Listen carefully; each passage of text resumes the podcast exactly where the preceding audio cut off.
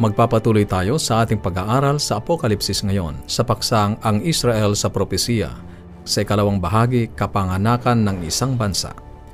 Sa nakaraang pag-aaral nakita natin na nang madaya ni Satanas si Adan at Eva, napilitang isuko ng Diyos ang mundong ito kay Satanas, kaya naitatag niya ang kanyang kaharian dito sa lupa. Sa ganon ay bigyan din siya ng panahon upang ipakita ang uri ng buhay sa ilalim ng kanyang pamamahala. Ngunit kasabay nito, tiniyak ng Diyos kay Adan at Eva na hindi nawala ang lahat. Ipinangako niya sa kanila na ang kanyang anak, ang binhi ng babae, isang araw ay ibibigay ang hampas na papatay sa ahas kay Satanas at kanyang muling itatatag ang kanyang kaharian sa mundong ito. Hindi na natin muli nabasa ang pangakong ito ng Diyos hanggang sa Henesis Kabanatang 12, Talatang 1 hanggang 3 at 7. Ganito ang nakasulat. Sinabi nga ng Panginoon kay Abram, umalis ka sa iyong lupain at sa iyong mga kamag-anak at sa bahay ng iyong ama, na ikaw ay pasalupaing ituturo ko sa iyo. At gagawin kitang isang malaking bansa, at ikaw ay aking pagpapalain, at padadakilain ko ang iyong pangalan, at ikaw ay magiging isang kapalaran. At pagpapalain ko ang mga magpapala sa iyo, at susumpain ko ang mga susumpa sa iyo, at pagpapalain sa iyo ang lahat ng angkan sa lupa. Sa iyong lahi ay ibibigay ko ang lupaing ito. Nang maglaon ay sinabi ng Diyos kay Abram, tumindig ka, lakarin mo ang lupain, ang kanyang haba at luwang, sapagkat ibibigay ko ito sa iyo. Pansinin na ang Diyos ay gumawa ng dalawang pangako kay Abram. Una, na ang lupain ay kanyang aangkinin at ng kanyang binhi o lahi. At pangalawa, ang lahat ng mga bansa sa pamamagitan niya ay pagpapalain. Subalit si Abraham ay walang binhi, at sapagkat siya at ang kanyang asawa ay halos mag-100 taon na at malabo ng magkakaanak pa, si Sarah ay natawa ng sabihin iyon ng sugong mula sa Diyos. Hindi nila nakikita kung paano mangyayari yon, kaya't sa halip na paniwalaan ang sinabi ng Diyos, sinimulan nilang planuhin kung paano nila maisasakatuparan ang ipinangako ng Diyos.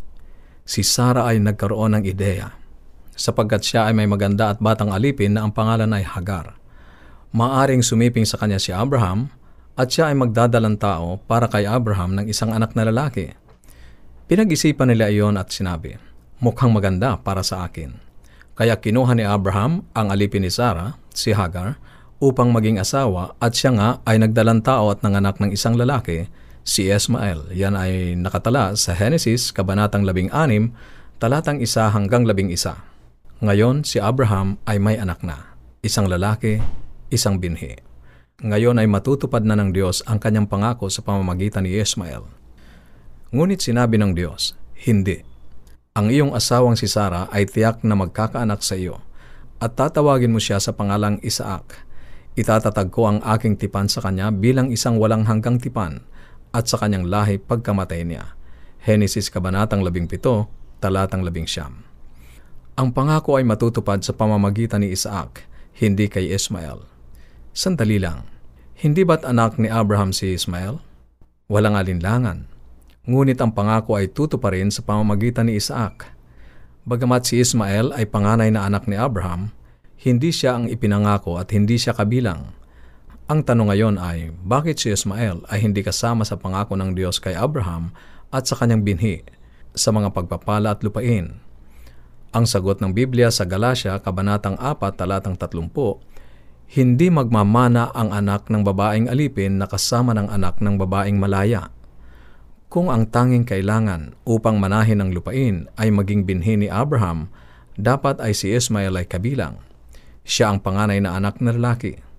Naalaala mo pa ba yung kakaibang talata sa Bagong Tipan na nagsasabing si Abraham ay may binhi o descendants na hindi niya talaga mga anak? Alalahaning sinabi ni Pablo sa Roma, Kabanatang 9, Talatang 8, na hindi mga anak sa laman ang mga anak ng Diyos, kundi ang mga anak ng pangako ay siyang itinuturing bilang binhi. Ano ang nangyari kay Ismael? Sa Henesis, Kabanatang 16, Talatang 12, ganito ang nakasulat. Siya ay magiging isang taong gaya ng mailap na asno, ang kanyang kamay laban sa lahat, at ang kamay ng lahat ay laban sa kanya. At habang nabubuhay ay kalaban ng lahat niyang mga kapatid. Si Isaac ang naging ama ng lahi ng mga Hudyo, samantalang si Ismael naman ang ama ng lahi ng mga Arabo. Ngayon, tingnan mo kung ano ang nangyayari dito. Si Ismael ay ipinanganak sa natural na pamamaraan ng laman at dugo. Si Isaac ay ipinanganak sang-ayon sa pangako sa isang himala. Sa madaling salita, si Ismael ay naging simbolo ng kaligtasan sa pamamagitan ng gawa, paggawa ng isang bagay sa pamamagitan ng tao. Samantala si Isaac ay simbolo ng kaligtasan sa pamamagitan ng pananampalataya. Hayaang tuparin ng Diyos ang kanyang pangako sa kanyang paraan. Si Ismael ay mabubuhay na may pakikipag-alit sa kanyang mga kapatid. At kung titingnan natin hanggang ngayon, ay makikita nating si Ismael at Isaac ay naglalaban, ang kanilang mga lahi. Tuwing makikita natin ang mga bomba at missiles na bumabagsak sa gitnang silangan, ang mga iyon ay paalaala sa atin na dapat ay nagtitiwala tayo sa Diyos at hayaan natin gumawa ang Diyos sa kanyang pamamaraan. Ang ISIS ay lumitaw na resulta ng paglalaban sa pagitan ni Isaac at Ismael. Ang mga bansa at mga politiko ay sinikap sa loob ng mga taon na dalhin ang kapayapaan sa gitnang silangan sa pamamagitan ng diplomasya, ngunit pawang walang saysay. Sapagkat habang ang mga lahi ni Isaac at Ismael ay may hidwaan, hindi magkakaroon ng kapayapaan doon. Ang plano ng Diyos ay palawakin ang kanyang kaharian sa mundong ito sa pamamagitan ni Isaac, at mayroon siyang nakamamanghang paraan upang gawing iyon. Ngunit marami pa tayong dapat matutunan muna. Natagpuan natin ang parehong kalagayan ng pakasalan ni Isaac sa Rebecca. Siya ay nagdalang tao at ipinanganak ang dalawang anak na lalaki, sina Esau at Jacob. Ipinanganak na kambal. Iisang sinapupunan ang pinanggalingan. Ipinanganak sa iisang panahon. Sa katotohanan, si Esau ang panganay. Kaya kung susundin ang pamamaraan ng tao, siya dapat ang isang ipinangako, ngunit si Jacob lamang ang kasama sa pangako. Samantala si Esau, ang kanyang kakambal, ay hindi.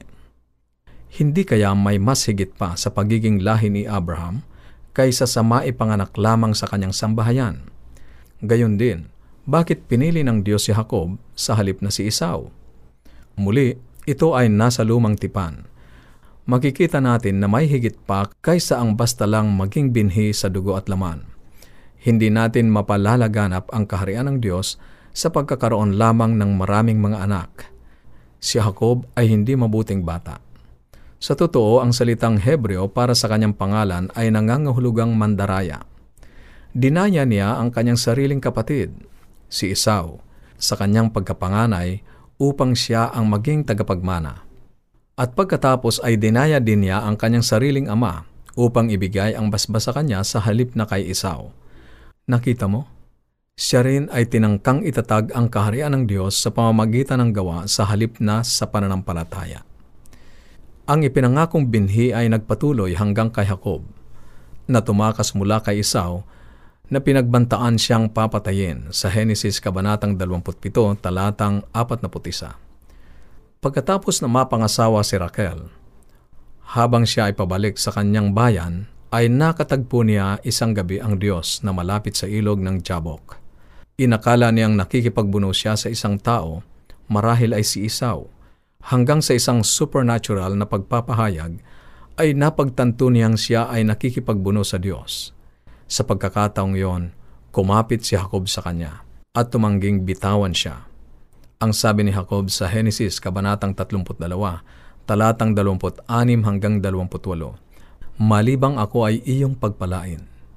Ito ang karanasan ng pagbabagong loob ni Jacob. Sinabi niya, "Bitawan mo ako, sapagkat nagbubukang liwayway na." At sinabi ni Jacob, "Hindi kita bibitawan, malibang ako ay mabasbasan mo." Sinabi ng lalaki kay Jacob, "Ano ang pangalan mo?" At kanyang sinabi, "Jacob." Sinabi niya, "Ang iyong pangalan ay hindi na tatawaging Jacob, kundi Israel, sapagkat ikaw ay nakipaglaban sa Diyos at sa mga tao, at ikaw ay nagtagumpay." Israel ang bagong pangalan, ibinigay mismo ng Diyos, simbolo ng isang bagong karanasang espiritual, isang pangalan na hindi napapakinggan sa labas at maging sa loob ng Biblia. Iyon ay isang pangalan na nagmula sa isang tao lamang at may napakalalim na espiritual na kahulugan mula pa sa pasimula. Ang salitang Israel sa katotohanan ay kombinasyon ng dalawang salitang Hebreo, Yesa at El. Yesha, ang ibig sabihin ay pinamamahalaan o pinangungunahan, at El na ang ibig sabihin ay Diyos. Kaya ang pangalang Israel ay tunay na nangangahulugang mga taong pinangungunahan ng Diyos. Isusulong ng Diyos ang kanyang kaharian sa mundo sa pamamagitan ng isang bayan na pinamamahalaan niya. Isang bayang nagtitiwala sa kanya na sapat na mahalin siya at sundin ang kanyang bawat salita. Isipin ito na sa tuwing naririnig mo ang pangalang Israel sa radyo o balita sa TV, talagang sinasabi nila isang bayang pinamamahalaan ng Diyos. Ito ang pinananatiling lihim tungkol sa Israel sa propesiya. Ngayon ay mayroon tayong Abraham, Isaac at Jacob. Lahat ay nasa linya kung saan ang binhi ng babae ay tiyak na darating upang itatag ang kaharian ng Diyos sa lupa. Palalayain ang bayan ng Diyos at sa wakas ay dudurugin ang ulo ng ahas o anong propesiya, at tayo ay nagpapasimula pa lamang. Sa susunod, tutunghayan natin ang layunin ng Diyos para sa Israel. Kung mayroon kang mga katanungan o anuman ang nais mong iparating sa amin, o nagnanais kang magkaroon ng mga aklat at aralin sa Biblia na aming ipinamimigay, maaari kang tumawag o mag-text sa ating mga numero sa Globe 0917-5643-777, 0917-5643-777, at sa Smart 0919-0001-777, 0919-0001-777, at ang ating toll-free number 1-800-132-20196, 1-800-132-20196. Maaari ka ring magpadala ng mensahe sa ating Facebook page, facebook.com/AWR Luzon, Philippines, facebook.com/AWR Luzon, Philippines, o dumalaw sa ating website www.awr.org, www.awr.org.